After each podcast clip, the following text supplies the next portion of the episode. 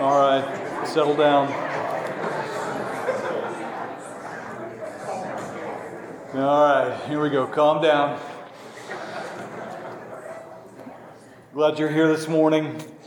Uh, and let me invite you to turn to Mark chapter 5. Mark chapter 5, verses 1 through 20 is our text today. I'm going to invite Chris Kimmerer up to read the Word of God for us. Good morning. Uh, Mark chapter 5, verse 1 through 20. And they came over into the other side of the sea, into the country of the Gadarenes. And when he was come out of the ship, immediately there met him out of the tombs a man with an unclean spirit, who had his dwelling among the tombs.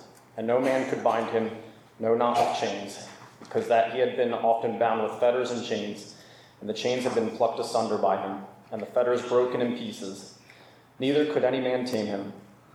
And always, night and day, he was in the mountains and in the tombs, crying and cutting himself with stones.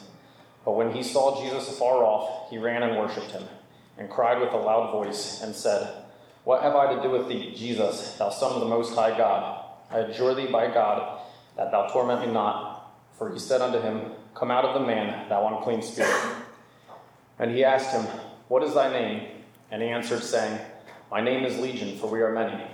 And he besought him much that he would not send them away out of the country.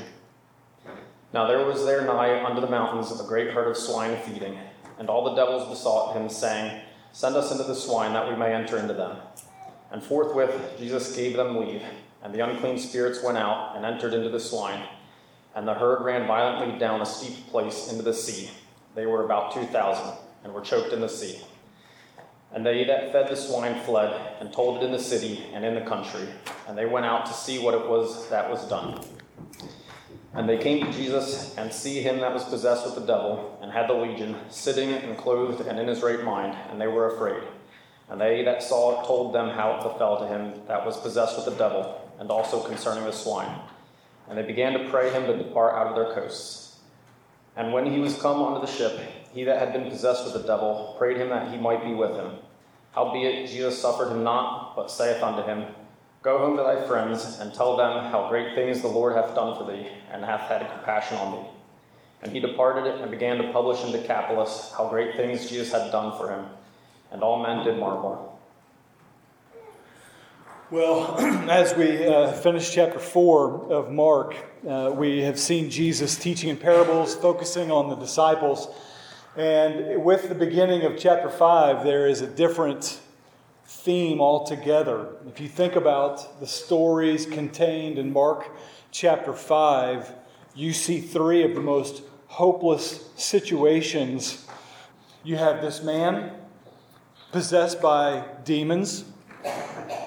We will read how Mary of Magdala, who became a follower of Jesus, was possessed with seven demons.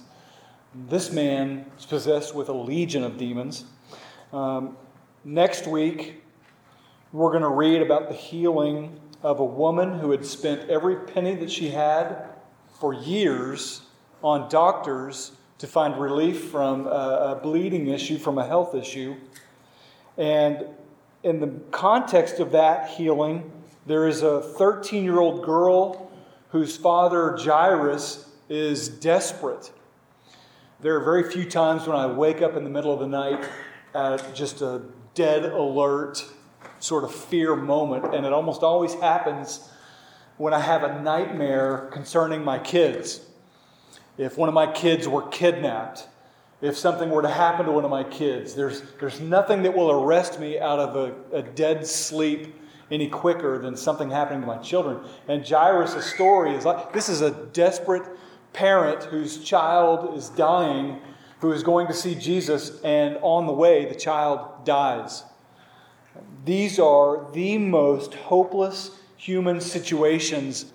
And so we're going to walk into this chapter 5, and the bigger point of this context of Scripture is that there is no hopeless situation or unredeemable situation that you're facing in your life today that Jesus cannot speak to.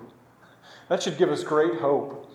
Uh, that should give us great hope. You may have come to church this morning thinking, uh, there's no hope for me. I'm too far gone. Or you may have a friend who is struggling, or maybe someone is dealing with anxiety or an addiction or some sort of an emotional issue or a relational issue. Listen, there is no situation that Jesus Christ cannot enter into, bring hope and redemption and love and restoration. Chapter 5, verse 1 they get to the other side of the sea, to the country of the Gerasenes. Now, this is another country. They have crossed the border. This is no longer Israel, right? Um, and the first clue for that is there's a herd of pigs, right? Uh, you don't eat pigs if you're in Israel, but, but on the other side, this was a region called the Decapolis. The Decapolis was a loosely connected group of 10 cities that controlled the eastern trade routes. Imagine in your mind on the eastern side of the Sea of Galilee over here, uh, the eastern side, there are these trade routes that go from uh, the Red Sea uh, up to Syria and through the east. And so the Greco Roman settlers would have capitalized on these trade routes, and that's why there are so many pigs.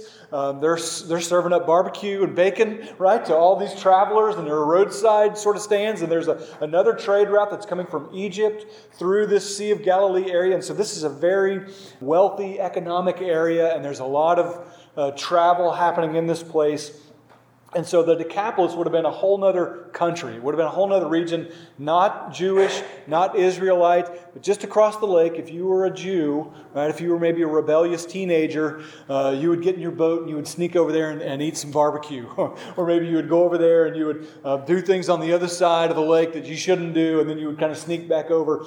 Um, but this was a, a different country altogether. They wouldn't have had uh, any context for who Jesus was.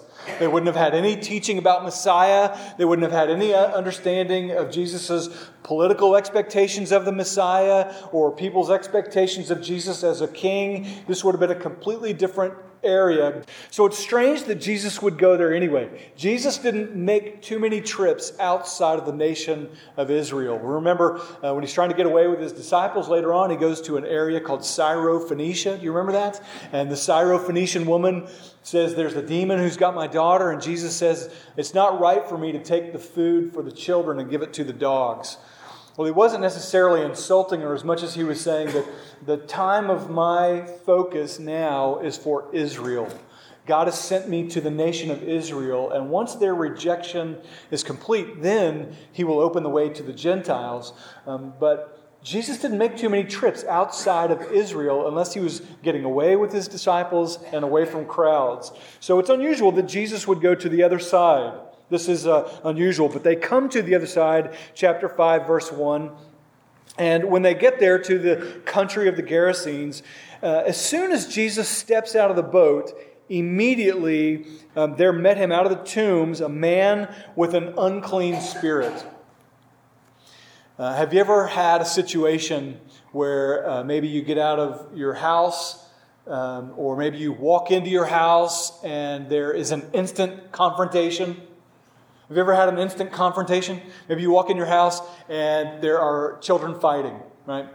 I know that doesn't happen in your house, um, but, but maybe that's the situation. Uh, I remember one time Julie was driving and there was a road rage, road rage issue, and this guy zipped out in front of her and on a highway stopped on the exit ramp in front of her and sort of blocked her path and instantly walked over to her window and began pounding on the window on the side of the highway. And she was on the phone with me, and there was this, this sort of terroristic moment of fear and confrontation. Uh, when I uh, grew up in a small town in Oklahoma, Norman, Oklahoma, and there was a very active satanic church there.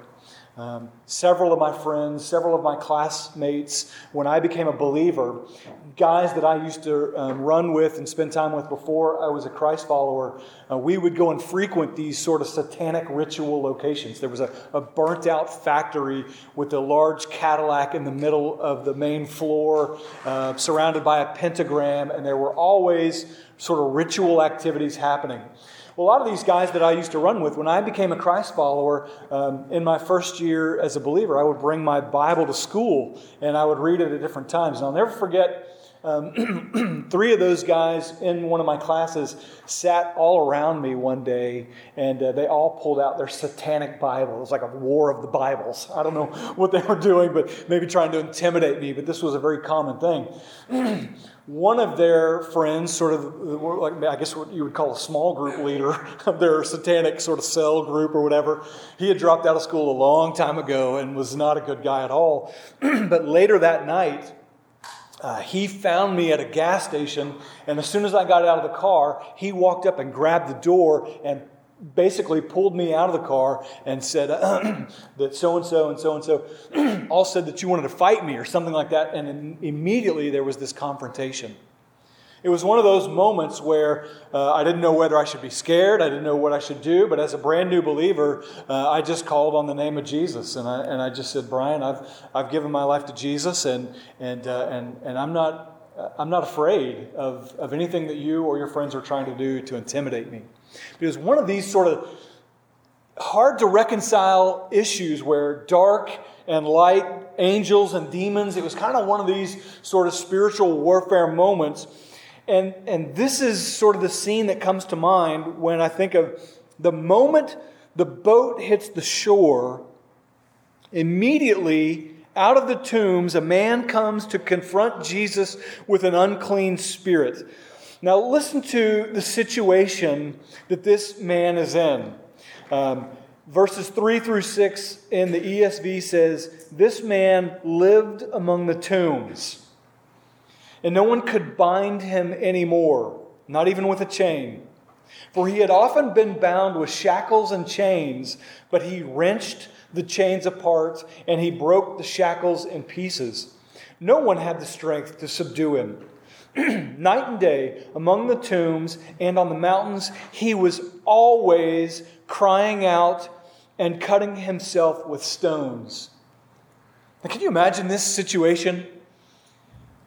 What measures must those who cared about this person have taken where the greatest possible scenario for him at this point in his life was to find the heaviest chains you could and find a cemetery where you could chain him up next to a pig farm.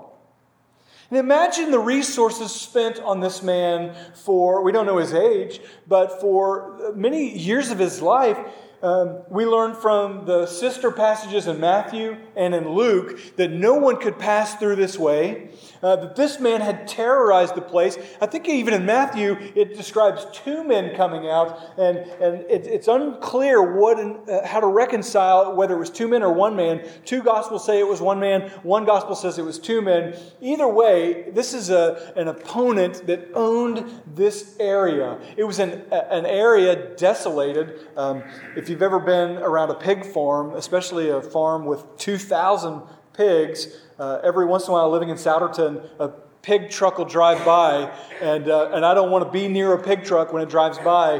Um, it's a disgusting smell, and it's a, um, they can wreak havoc on a landscape. Um, and so, for this man, for him to be in such a hopeless situation, Maybe they tried to keep him at home for a period of time. Uh, maybe when that didn't work, they tried to uh, place him in someone else's care or some other sort of help. But, but there was no hope for this guy other than to chain him up and to put him um, in these caves and tombs and for everybody to avoid him altogether. Um, this man was in complete torment. He uh, doesn't wear clothes. No one can subdue him. People stay away from him. He's violent. Not only that, externally is he dangerous, but, but he's a danger to himself. Scripture says that he cuts himself with stones. He is, uh, he's got scars and unhealed wounds, and he's bleeding. Can you picture the scene in your mind of this person who runs out to meet Jesus in this situation? This is the worst situation imaginable for him. It's, it's enough for me to make this point here that Satan's goal is to destroy all good things that God has created. It is his goal to destroy the image of God anywhere he can. And there is, as part of his activity, Jesus said in John 10 that the thief comes only to do what? To steal, kill, and destroy. The activity of Satan in a person's life, the activity of uh, the fallen angels, the demonic forces, is singlefold to destroy the image of God and the activity of God and the people of God that God loves and desires. That is his goal in the world to destroy all things good and godly that bears the image of God. And so the thief comes only to steal, kill, and destroy. Jesus' goal is the opposite of that. I came that they may have what? Life and life more abundantly. Uh, I think Psalm 16 27 says, You make known to me the path to life. In your presence there is fullness of joy. At your right hand are pleasures forevermore. Do you want to experience pleasures forevermore? Do you want to experience the fullness of joy? Jesus shows you the path to walk on, and it is a path to life. Satan's lies will show you a path to death and destruction because it is his goal only to steal, kill, and destroy. John 8:44, Jesus is in a confrontation with the Pharisees, and he says to them, You are of your father, the devil, and it is your will to do your father, the devil's desires. Listen to Jesus' description. He was a murderer from the beginning, and he does not stand in the truth because there is no truth in him. When he lies, he speaks out of his own character, for he is a liar and the father of lies. Uh, Philippians 4 says whatever, right? This whole whatever passage, whatever is true, whatever is lovely, whatever is pure, whatever is noble, whatever is holy. Dwell on these things. But it is Satan's activity in order to destroy your life to sell you lies. This is what's going to make you happy. This is what's going to fulfill you. This is what's going to bring you life. But it is a lie, and it is only meant to steal, kill, and destroy. Ephesians 4 26 through 27 describes a righteous kind of anger. Be angry and do not sin. And as a matter of fact, do not let the sun go down on your anger. And his instruction to the Ephesians, Paul says in Ephesians 4:27, do not give the devil any opportunity through your anger and your sin. Deal with sin quickly because it is an unreconciled, unconfessed sin that the devil has an opportunity. In Ephesians 6:11 we're told to put on the whole armor of God so that you may be able to stand against the schemes of the devil. In Revelation 12 9, it says, The great dragon was thrown down, the ancient serpent, who is called the devil and Satan, the deceiver of the whole world. He is the deceiver of the whole world. He's thrown down to the earth, and all of his angels with him. And he has a limited amount of power, authority, and activity on this earth to persuade and destroy God's image and God's work here. This man as well as Mary Magdalene, as well as all of these others that Jesus has confrontations with during his three year ministry, they bear evidence of the destructive, demonic work of the devil to ruin God's good work in the world, his act of redemption. This is the end. This is the snapshot of one of Satan's greatest disciples. If there is a picture of godliness or holiness, you think of your heroes of the New Testament, maybe a Paul or a Timothy or the Apostle John. You think of the, the poster child of the gospel. Paul was a murderer, a Pharisee, a religious authority. He um, fully agreed with the stoning of Stephen, held the coats of those who picked up rocks to, to, to stone Stephen, if, if Paul, arrested by the gospel on the road to Damascus, and then becomes the hero of the New Testament, if that's sort of one of our heroes, this demoniac is the hero of Satan's activity. Jesus affirms the reality that people can be uh, tormented by a demon. They can be influenced by demons. They can be oppressed by demons. And to a further level, they can be possessed by a demon. There are various levels of influence that the demonic realm has. But for someone like Mary Magdalene, who was possessed by seven demons, to have come out of a life of agony and destruction that she would have come out with is nothing compared to this guy right here. Some commentaries go so far as to describe the great windstorm that came when Jesus made his way toward this demoniac as a power of Satan. I don't believe that. But some commentaries will describe the great windstorm that comes up and tries to keep Jesus from the demoniac's shoreline and the immediate confrontation that happens once he meets there as an aspect of spiritual warfare. I don't believe that, but I'm just letting you know what some commentaries think. This is a supernatural battle that is taking place. And Satan's only goal is to destroy all good things that God created, especially his image bearers. Now, you, Christ follower, uh, Satan has no authority over you. Jesus Christ dwells within you. The Holy Spirit, uh, 1 Corinthians 6, we are a temple of the Holy Spirit. Uh, there is redemption. There, he cannot touch you, He cannot hurt you. There is no way um, that He can affect you outside of God's authority in His life. We're going to read in a little while in Luke 22, uh, where Jesus um, has told Simon Peter, uh, Satan has asked if he could sift you like wheat, and I gave him permission. And so there is a limited amount of activity that, uh, that the dark forces of evil can have on a believer, only sort of as far as God's leash allows them, and then he is able to yank them back. But if you're not in Christ, if you are not a Christ follower, the activity of Satan can be more pronounced and more influential in your life. And if you're experiencing torment or destruction, if your life is spiraling downward, there's an element of satanic activity in your life that is seeking to destroy you. You may put on a good front in public, or you may, uh, but you, secretly you may be wasting away with addiction, or you may be wasting away with some sort of sexual issue maybe some sort of pedophilia or homosexuality or sexual perversion or maybe some sort of greed or some sort of divisiveness or gossip or division. All of these activities thwart the good work of God.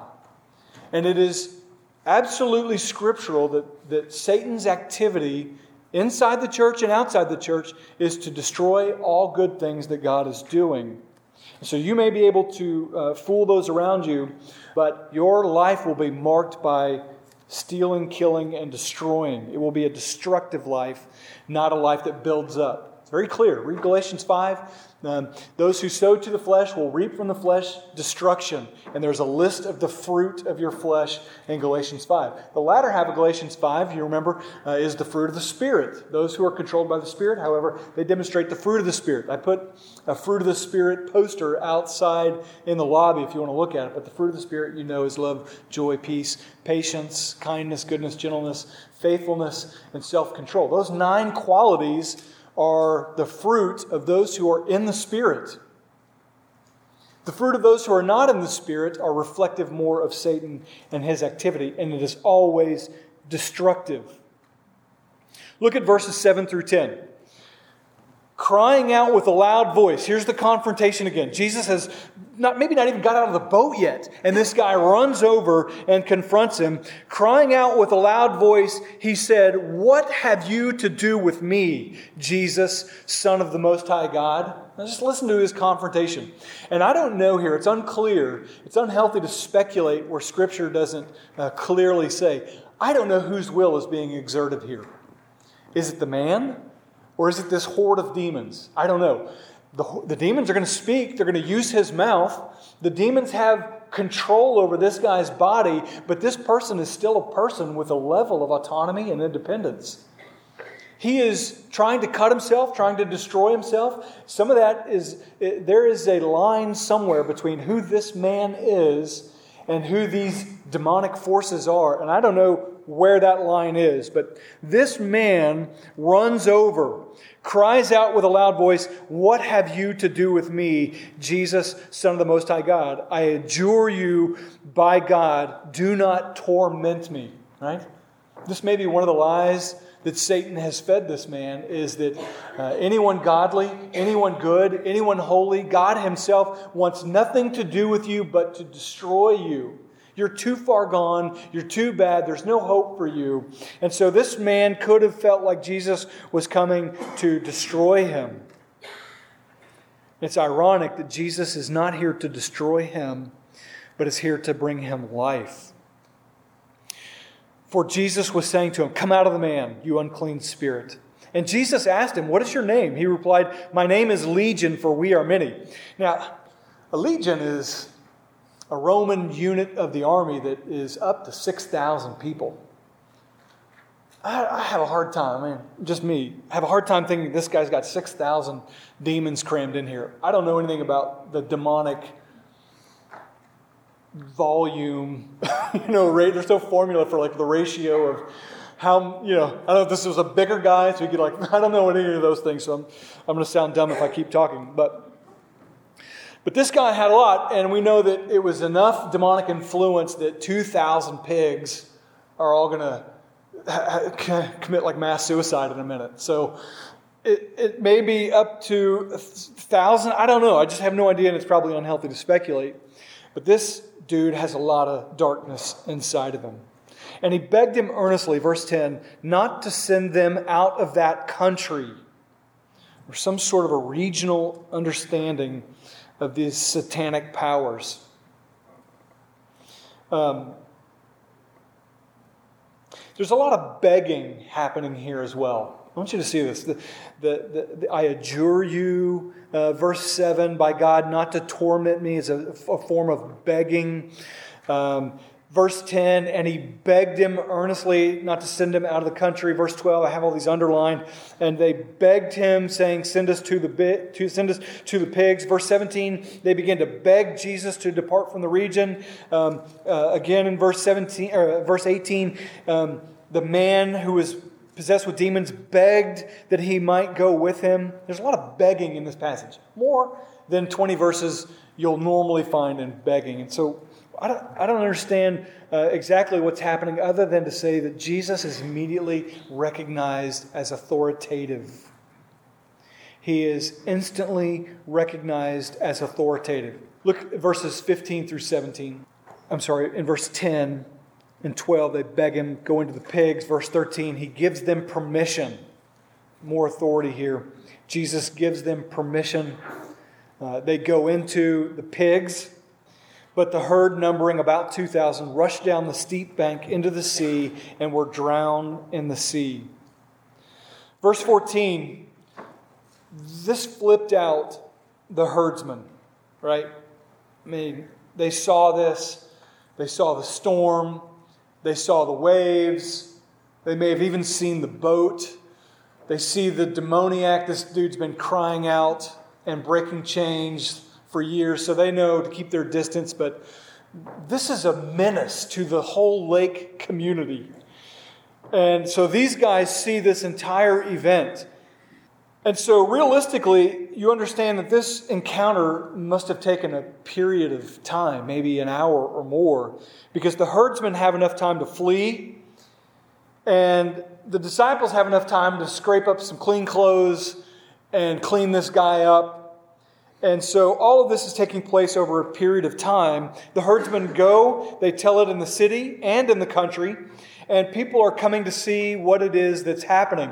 All of their money, all of the investors, all of those who provide feed, everything that's sort of supporting this industry, everyone who has a vested interest is now coming to find out what just happened to our bank account. What just happened to our main source of income? Why is our entire stock of food and production, why is the factory shut down, right? They have no context for Jesus. They have no messianic expectation this is just people from another country who all they know is a psychopath in the cemetery is in his right mind and all of our money is gone. And they see the demon possessed man, the one who had had the legion, verse 15, sitting there, clothed and in his right mind, and they're afraid. So, a lot of fear in these few chapters. The disciples are afraid about the windstorm, right? They're terrified. Jesus says, Peace be still. The wind stops. That's terrifying. The waves stop, and all of a sudden the sea is glassy and calm. And it says the disciples are terrified. They're even more scared. The people see Jesus and they're terrified.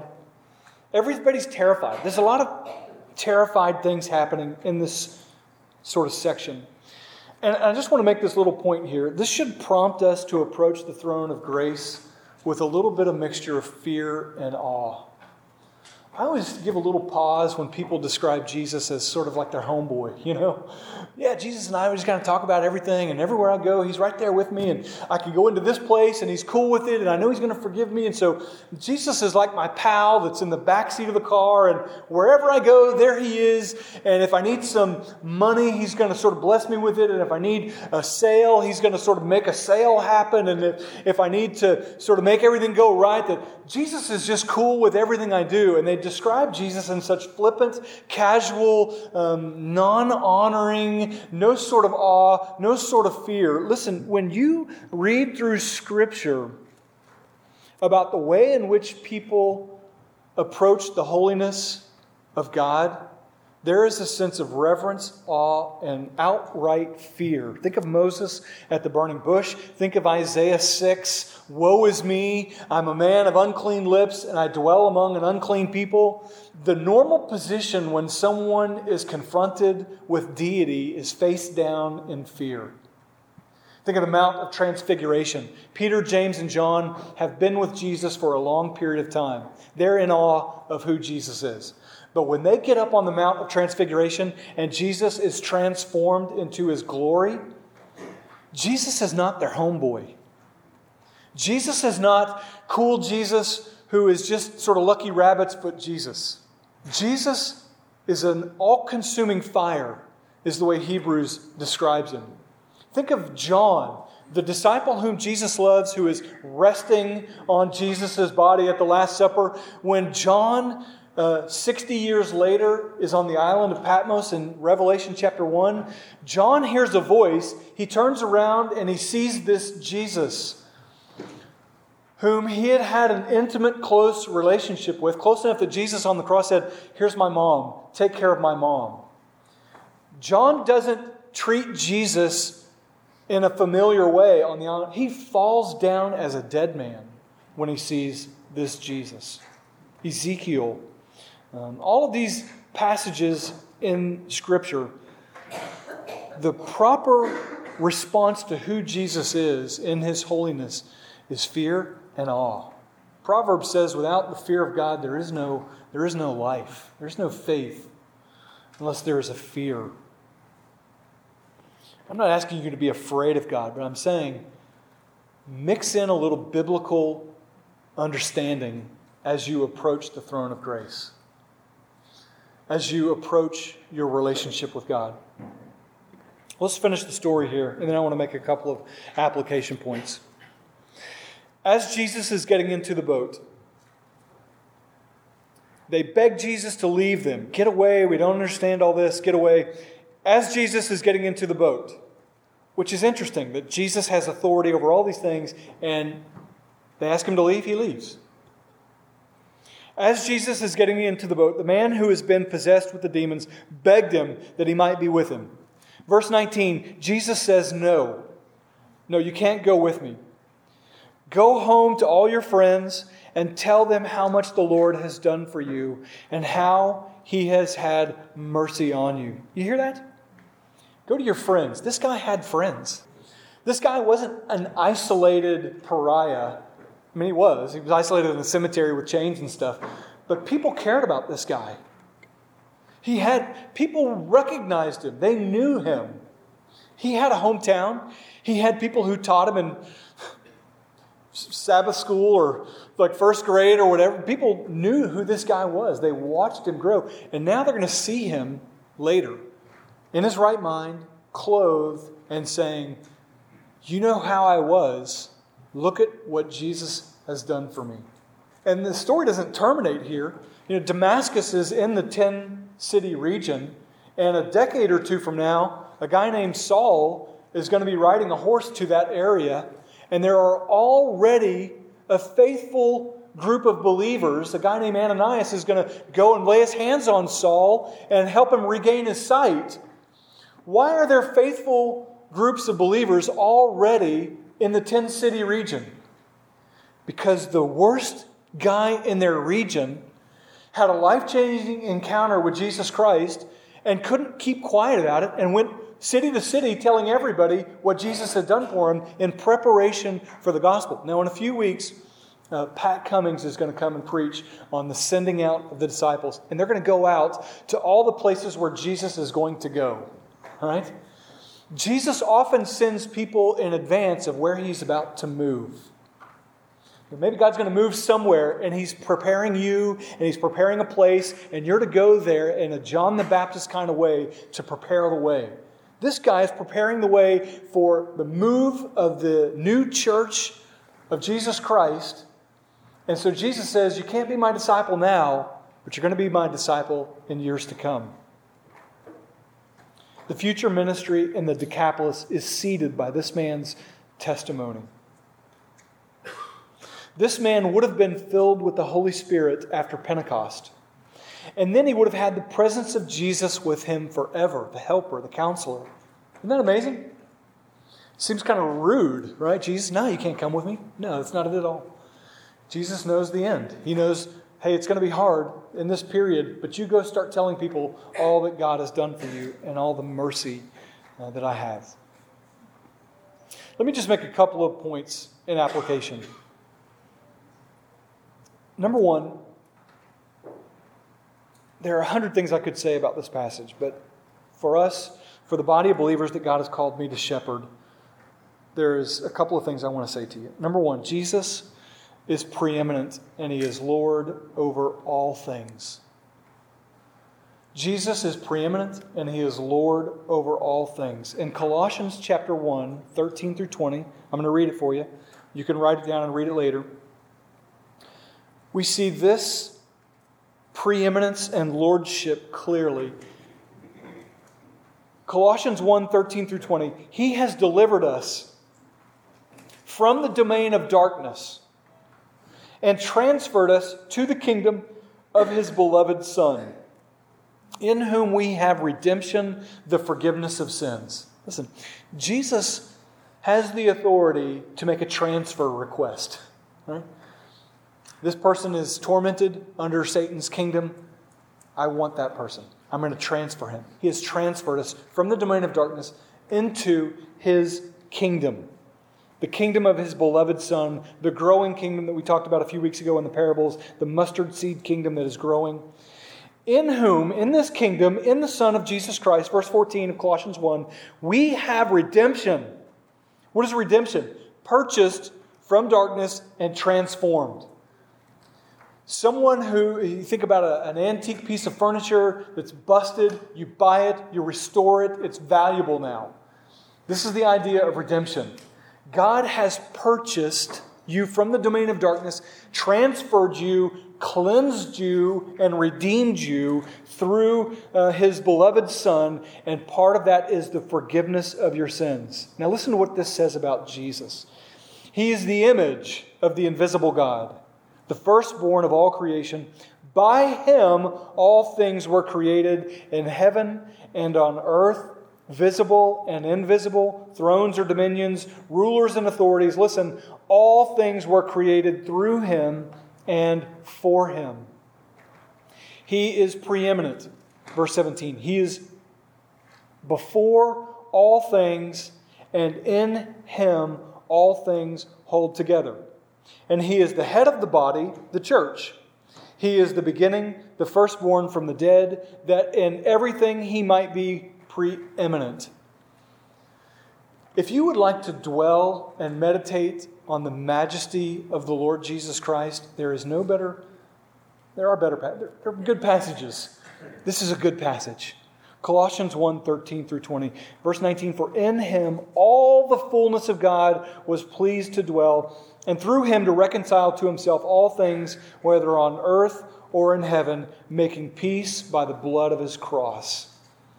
Listen, Jesus is first and preeminent in all things. And so, therefore, he is worthy to be preeminent and Lord of your own life. You struggle with personal lordship? Yes, I do. Are there times when my flesh crawls on the throne of my heart and says, withhold forgiveness? Yes. Jesus says, Love your enemies, forgive those who mistreat you. And there are times when, when I drag myself up and say, I'm the king of my life, I'm going to withhold forgiveness. You uh, uh, wronged me, and I'm going to hold that against you. Um, you did something wrong, and so I'm going to gossip about you. Um, you, um, in some way, maybe I'm jealous of you, or I'm envious of you, or uh, I've got a, something against you. I'm going to hold it against you, and I'm going to mistreat you. This, these are all evidences of our flesh gossip and division, slander. Uh, read that Galatians 5, drunkenness, uh, all sorts of sexual immoralities. All of those things are evidences of our flesh when us, as Christ followers, will um, take ourselves and put ourselves on the throne taking the place of preeminence where Jesus himself has the rightful place. In his grace and mercy, in Christ you have forgiveness. You can say, Lord, I, I, I need you to forgive me. I took the lordship place. I, I took the reins of my own life. I kicked you out of the driver's seat and I took control, and I need you to be in control again. And he promises to forgive you and to cleanse you uh, of all unrighteousness. Fundamentally, this is what it means to become a Christ follower to stop being the king of your own life or the queen of your own life. He says, Forgive. You, you say, Yes, sir, I forgive. He says, Love your enemies. Yes, sir, I, I will love. you. He says, um, Go and give and share and love and work and serve. It's not our role to say, No, I won't do that. He is preeminent and the Lord over all things. And our proper response is worship and obedience. That's the first point we can get from this passage. The second thing, the second application is there are no hopeless, hopeless situations that God cannot redeem. There's not a situation that God cannot redeem. God can redeem the seemingly most hopeless situations. Think about some of the most hopeless situations in the Bible that God redeems and makes beautiful. Joseph, sold into slavery by his brothers, eventually finds himself in prison. God redeems that situation, puts him in charge of all of Egypt, and saves his entire family, even the ones who wronged him, find salvation through that situation. Moses' mother, Pharaoh said all the baby boys must be thrown into the Nile. That's a hopeless situation, people. Moses' mother, not wanting, seeing that the baby boy was beautiful, Hebrews tells us, in faith weaves a basket, makes it uh, you know, able to float, places the baby boy in there, and places it in the Nile. That's a hopeless situation. You have a hard time putting your kid in the nursery, right?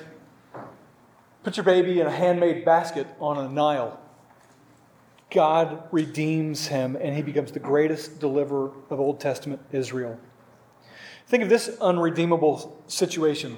David's father, Jesse, Samuel comes to him and says, Bring me all of your sons. One of them is going to be anointed as king. He lines them all up.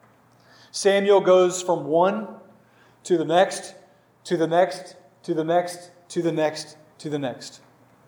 And what does he say? It's not any of these. Don't you have any more sons? I asked you for all your sons. Where are all your sons? Well, there's one more. Can you imagine the father wound that David must have carried? He's not even thought of as a son. In, in that Old Testament sort of society, your sons were everything to you. Your sons were your legacy. This, this isn't even considered, this is less than a slave. David finally is anointed king, but not because of his dad. And he becomes a man after God's own heart, uh, the greatest king in Israel. And the future Messiah comes through his lineage. Think about Daniel in a lion's den. That's an unredeemable situation. That's a hopeless situation. Think about Shadrach, Meshach, and Abednego. Think about this guy possessed with so many demons that he cries out in a loud voice day and night, continually slashes his body, and is chained up in a cemetery next to a pig farm. That's a bad situation. That's a bad situation. Jesus loves the lost, and God receives glory by redeeming the most unredeemable situations imaginable for his own glory. It was about two years ago, this time of year, uh, when I got a phone call from a friend who told me about her neighbor. She said, My neighbor is going to call you. He's having an issue um, with voices and oppression. And a few weeks later, uh, Dave Morgan called me. Dave, right here, sitting on the front row. Uh, Dave has a history of addiction. And in the context of his addiction, found himself in Kensington a few years ago. Found himself in a bad situation and prayed to demonic spirits to deliver him out of that situation and acquired what he described as attachments. And for years, struggled with these attachments who spoke voices and tormented him constantly. And Dave tried everything. Dave tried psychics and healers and all kinds of stuff to find deliverance. And at the end of his rope, his neighbor said, Why don't you call Gibson? Came into my office and I shared the gospel as I normally do. Drew it on a board, described Romans 6:23, the wages of sin is death, but the gift of God is eternal life in Christ Jesus. Described the process of repentance and faith, and at the end of it, Dave and Liz, as a couple, in our office, uh, right there in Souderton above Moyer Specialty Foods, asked Jesus Christ to come into their life. Three months later, in one of my favorite baptism pictures ever, the light hits Dave and just away, his wife, and we dunked them and just seeing the redemption in their life. And then we move here a year later, and Dave says, I, I don't, I don't know, but this looks. I used to use drugs in this parking lot. You talk about a hopeless, unredeemable situation. Here's a guy who worships the Lord Jesus this morning on the front row. Nobody had hope for that guy. Nobody had hope, not even his wife had hope that that situation was redeemable. And this is a trophy of God's grace in our midst. All glory to God, not to him. He doesn't want me to pat him on the back. But there are no hopeless, unredeemable situations. And that guy is proof that Jesus loves sinners. Luke 19:10, Jesus said, "I came to seek and save the lost." Mark 2:17, he "It's not the healthy who need a doctor, but it's the it's the sick." The dude who cuts himself in a cemetery and is possessed by a legion of demons, that's the guy I came to save and make a trophy of my grace and my glory. That's the one who for eternity will sing the song of the redeemed in the presence of angels and the Holy Spirit and God. That's, that's Dave, who for, will, for the rest of his life, God willing, will sing the song of the redeemed. This is Luke 15. The shepherd leaves 99 sheep to go find the one that's lost. The woman will sweep the house to find the lost coin, and the father will wait on the edge of the pasture for the, the lost, prodigal, wayward child to come home. That's the one that God loves. God loves the sinner. And you may find yourself in a seemingly hopeless situation. There are no hopeless situations. There are no unredeemable lives. As long as there is breath, God can redeem that person. even if there's not breath, right? Lazarus, come out, four days dead in the tomb. For us as Christ followers, this, this should cause ridiculous worship. Amen? I mean, if you can't sing to Jesus about that, this should cause ridiculous worship, number one. Number two, we should rejoice in the grace and mercy of God that none of us are too far gone. There's not a sin that you've committed that He can't and won't forgive if you humbly ask Him. There's not a situation that you're in that He can't transform and make you a trophy of His grace and an example of the glory and the mercy of God. He told the demoniac, Go and tell everybody about the mercy of God. Lord Jesus, I could go on forever, but sermons have to come to an end. But I rejoice, Lord Jesus, in your mercy. I rejoice that you chase those who are far from you, and that it is your desire to redeem those that we write off, those that we view as unredeemable, lost people living in darkness. You send light there. You send people who know the gospel to declare the glory and salvation of God. And I praise you. I praise you for Dave and Liz. I thank you that we can point to people in our midst. There are a dozen people that I could look at in this room who have been transferred from the domain of darkness into the kingdom of our beloved Son through the forgiveness of sins and the blood that you shed on the cross. And I praise you that there is not a person in this room that is beyond hope. And I pray that as a redeemed people, we would not get so uptight about the songs that we sing or the furniture that we sit on or the petty squabbles that define some churches, but that we would be passionate for the gospel of Jesus Christ and its power to transform people. Let your praise be ever on our lips, and let the gospel be not far behind. May we praise you when you send us into dark places and difficult times, that we may be redeemed and that we may proclaim a Redeemer. We praise you for your work and activity among the lost. Let us join you in that. Help us to be kingdom focused, to be kingdom minded.